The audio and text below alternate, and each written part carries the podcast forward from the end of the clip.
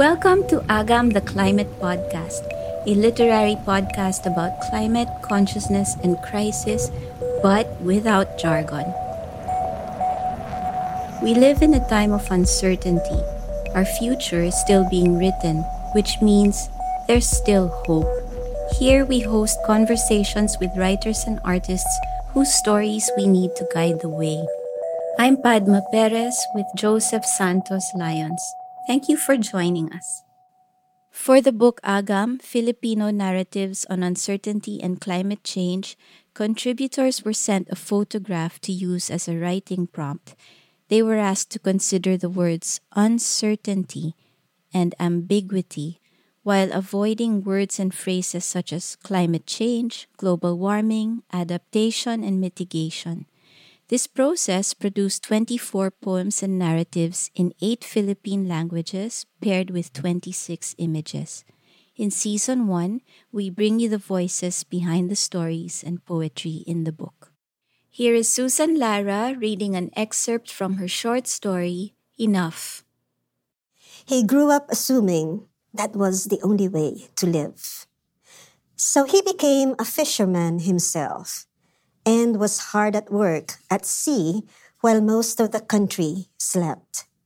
He knew what it was like to be buffeted by the biting wind, whipped by hard driving rain that defied gravity and blew horizontally, both forces knocking down trees and inundating low lying areas. Work was demanding, but it gave them enough to get by. He embraced the difficult life of fisherfolk and tried not to see the connection between his recurring headaches and his habit of grinding his teeth at night and gritting them when overcast skies announced the onset of bone chilling rain. The perennial sense of imminent danger made him deeply respectful toward the unknown. Dutifully, he continued to invoke Maguiyan's protection because it made him feel he had a modicum of control over the vast and mysterious sea. In this episode, we're joined by Susan Lara, multi awarded writer of fiction and a dear mentor to many writers, particularly in workshops such as the LaSalle University IYAS Workshop and the Silliman National Writers Workshop. Thank you for joining us today. How are you, Susan? I'm fine. Thank you for having me. So, first of all, could you describe for us the image that you received when you were asked to write for Agam? It's it's the image of a young fisherman, maybe um, in his late twenties or early thirties, and um, his back is towards the camera. Uh, he's wearing his the usual uh, salakot hat that fishermen uh, wear. Um, his back is turned against the sea, so he's facing inland. Um, and the first thing that struck me about him was his the expression on his face. It's it's obvious that he had some hardships, but he doesn't look resigned. He doesn't look bitter. He doesn't look um, desperate. He's ready. He looks like he's looking forward to something. Yeah. And I like the way he cradled his fishing net like a baby. And that's another thing that struck me. Right. And when you received this picture, did you know anything? Were you told anything about no. this person? No, I think that was one of the one of the rules that we are not supposed to ask what it is, who, who he is, or even what place he is from. So, but so it, it we really liked it the way the way it happened because we were free to imagine anything about about the image. And how was the rest of the agam process for you? You mentioned rules, for example. Yeah. So one was no information was given on the image. No information. Um, no cliches. Like we're not supposed to say climate change, even if it's about climate change. We're not supposed to say um, any other jargon like uh, sustainability. Uh, we were not supposed to say vulnerable, um, crisis, I think, or mainstream words like that that um, we always encounter when we read things about the environment. And how did you find that process? How did you experience I like it? it? I like it because really I'm I'm at that point I was sick and tired of jargon. I, I you know, I, I handle uh, business writing workshops. So it, it is one of the things that I want to erase from the vocabulary of all the participants in my workshops. No jargon, please, and no cliches, please. So it was wonderful for me. So, what brought you to write enough? What made you tell this story? I've had I first of all I like the process of ekphrasis. Okay. And uh, so when when I ekphrasis when I, is ekphrasis is um, a literary a literary response to a work of art. It could be a song, it could be a painting, it could be a photograph, uh, or any any other artistic um, work. So, yeah, that was ekphrasis. What we did was that. And um, I, I, like the fact that I could write flash fiction because it was the closest that I could get to writing poetry. And then enough because my feeling was that it's no longer enough to be patient. Hmm. There, there is a limit to patience. There is a limit to pagtitiis. Like yeah. putting up with yeah. the circumstances. Yeah. Or even, would you say, suffering? Suffering and always adjusting. Uh, when something happens, you adjust, you do something else, you know. And, uh, and then there comes a point where you cannot do anything anymore. And you have to do something drastic, like the young man. So enough of what's going on. Yes. Enough waiting. Yeah, exactly. And why did you choose this perspective of the young man who has had enough? Because he has a future, and he can. He has time to do something uh, about his future, about his life. It's interesting that in Merlinda Bobis story, in the Agam book, yeah. Ten Fingers, the narrator is a young woman who is also leaving mm-hmm. home and her parents to study. This time she's yeah. going abroad. What is it about such a person that makes for good storytelling? Well, climate change mm-hmm. storytelling mm-hmm. in this case, but storytelling in general. I think it's the awareness and the belief that we are all in this together. I mean, you go to another place and and you become aware that we are not separate that the people in that place are not separate from the people that you come from. That yeah we are all in this together. We are all in the same boat. So going away from home yes. gives you that perspective. Yes. and you personally what scares you or worries you about the current climate crisis? That it's worse than i thought and that we have very little time to do something about it, to make things right. And also, what is even more scary is that many people are not aware of it or or in denial or complacent. The leader of the free world does not believe in it. So yeah, it's scary. Um, um, just thinking of how much we have to do to make people not only believe in it but worry about it it, it's overwhelming.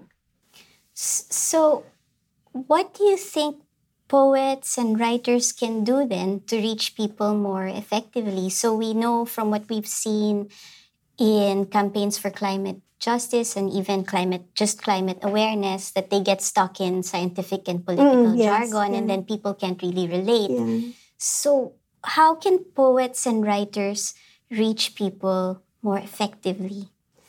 Well, one thing about literary works is being, shall I say, obsessed um, or, or obsessed with details and not or specifics yes. and not uh, not in abstractions, which should make it uh, make the reality um, be accessible, be more accessible to people. So yes, we, we, we write about climate change or we, we write about climate crisis. And in fact, we have, we have changed the language even, you know, I mean, we don't, cha- we don't use climate change anymore. We say climate crisis or climate emergency, you know, mm. uh, because change sounds so passive and that, um, it's that little girl that um, the Swedish Greta um, Thunberg. As she said, you know, I don't want you to hope. I want you to panic. and, and I think we're at that point already, and we can help. We can help with the language that we use. um, with the use of details, with the use of specific characters that people that the readers can relate to. Um, it's a slow process, um, you know, because writing is a slow process and reading is also a slow process. But um, I hope we can we have time um, in the ten years that we have. Is it ten or twelve years? Um, I'm not sure actually, and that's one of the things I I block yeah, out. because you you you you know you think of your children, you think of diba? You think of their children, and it's But you mentioned hope, and and despite what Greta Thunberg says, it's hope that's going to keep Yeah. us going yes. um, and thinking clearly rather than Yeah. panic. So, for yourself, what gives you hope then? it's the fact that people uh, people are waking up. Um, well, this this young people are waking old people up, and um, and I read only only this week, um, a few days ago, that the people in Australia and in the U.S. are making climate crisis one of the one of the priorities in choosing the candidates that they vote for. So that's, I think that's a change. That's a that's a radical change already. And the, the fact that people are awake are awakening. Yeah, and we need more to wake Yeah, up. And as yeah. you said, writers have a role to play Yeah. in that awakening. Not yeah. and Well, in the workshops, oh yeah, in the workshops, um, we have more. We have um because of the support of I, I ICSC, ICSC. Um, we have more young writers writing about the environment. And and how is the new generation of young writers that you've met? How are they addressing the climate crisis? some of them well um, they need more sense of urgency um, in, in IYAS, for example, uh, one of the stories that we took up uh, said something about um, focused on a developer uh, who encroached upon a village, a fishing village, to develop or to build a resort. So Which is something we see. yeah, something time. we see already happening. Yeah, and yet the the solution of the the main character is to get away, to to leave the place and not come back. So um, I think there are things that um, our young writers have to absorb first. That you cannot just go away. That that is not really the solution. Um, you know, it's it's running away. It's avoiding the problem. See uh, that they have to look at the problem more deeply. Um, some poems are well about nature, but there's still the romantic type, the saying how beautiful nature is, Right, and that's it. right. Yeah, um, you know, beautifully written. Um, it sounds well, melodious, and all that, but that's it. It it's it stops at being romantic. Going back to the short story you mentioned, what's the danger of writing a story in which the main character runs away or leaves the problem behind? because there are members there are there are members of the community that will have to deal with a with a with a problem and um, it was felt that they they they have to be helped too. So it's almost like there's a bit of an ethical yeah. decision there, even as a fiction Yeah. writer. And what would the impact of an ending like that be which one? on a reader? The actual- someone leaving? Yeah. yeah. Kaya nga. So the reader will think ah okay. I mean you know i just i just have to leave and everything will be all right. Okay So it So becomes an, an option. it becomes an option and uh, what nothing will be done for the for the rest of the village uh, what happens to them I'm also curious, you know, what do you feel like happens to the character in your in your poem? I mean, you know, I don't know if you can say what what, what these might, might might be going, but Because he- your Yeah, character also leaves, Yes. but he's, yeah, but he's, coming back. definitely I coming think back. he will come back. I really had no doubt about it when I was writing it. And you know, I like it that it's the first story after Hope. Yeah, it's in Pag-asa. the section of the book called Pag-asa or Hope. It's the first story in that section. So I really like that. In fact, an, an interesting backstory about the book was those sections really only emerged when all the Ah, pieces yes, came in. yeah. So there was no Yeah. plan or preconception of having the sections, the plea and the hope. Um, but when the pieces came, they all sort of Fall into place. fell into place, and these these well, not really categories, but these headings emerged really nicely. I really like the way, and I like the way it has, it has, it has had a life of its own, and we thought it would end at the launching, and now it's oh my gosh, it's had, it has another life, and it will have a, an international edition. Wow, Yep.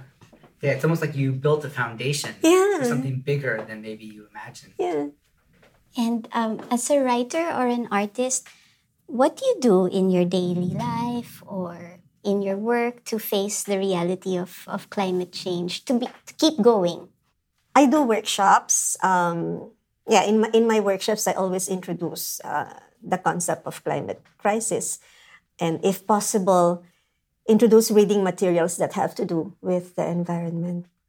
I have to educate myself. Um, and We all do. one thing that that slows my process is that well i'm right now i'm listening i have uh, i i um, downloaded this book um, the uninhabitable earth by david wells and i'm so slow because i have to stop when i get depressed and I, I have to take a deep breath and do something else.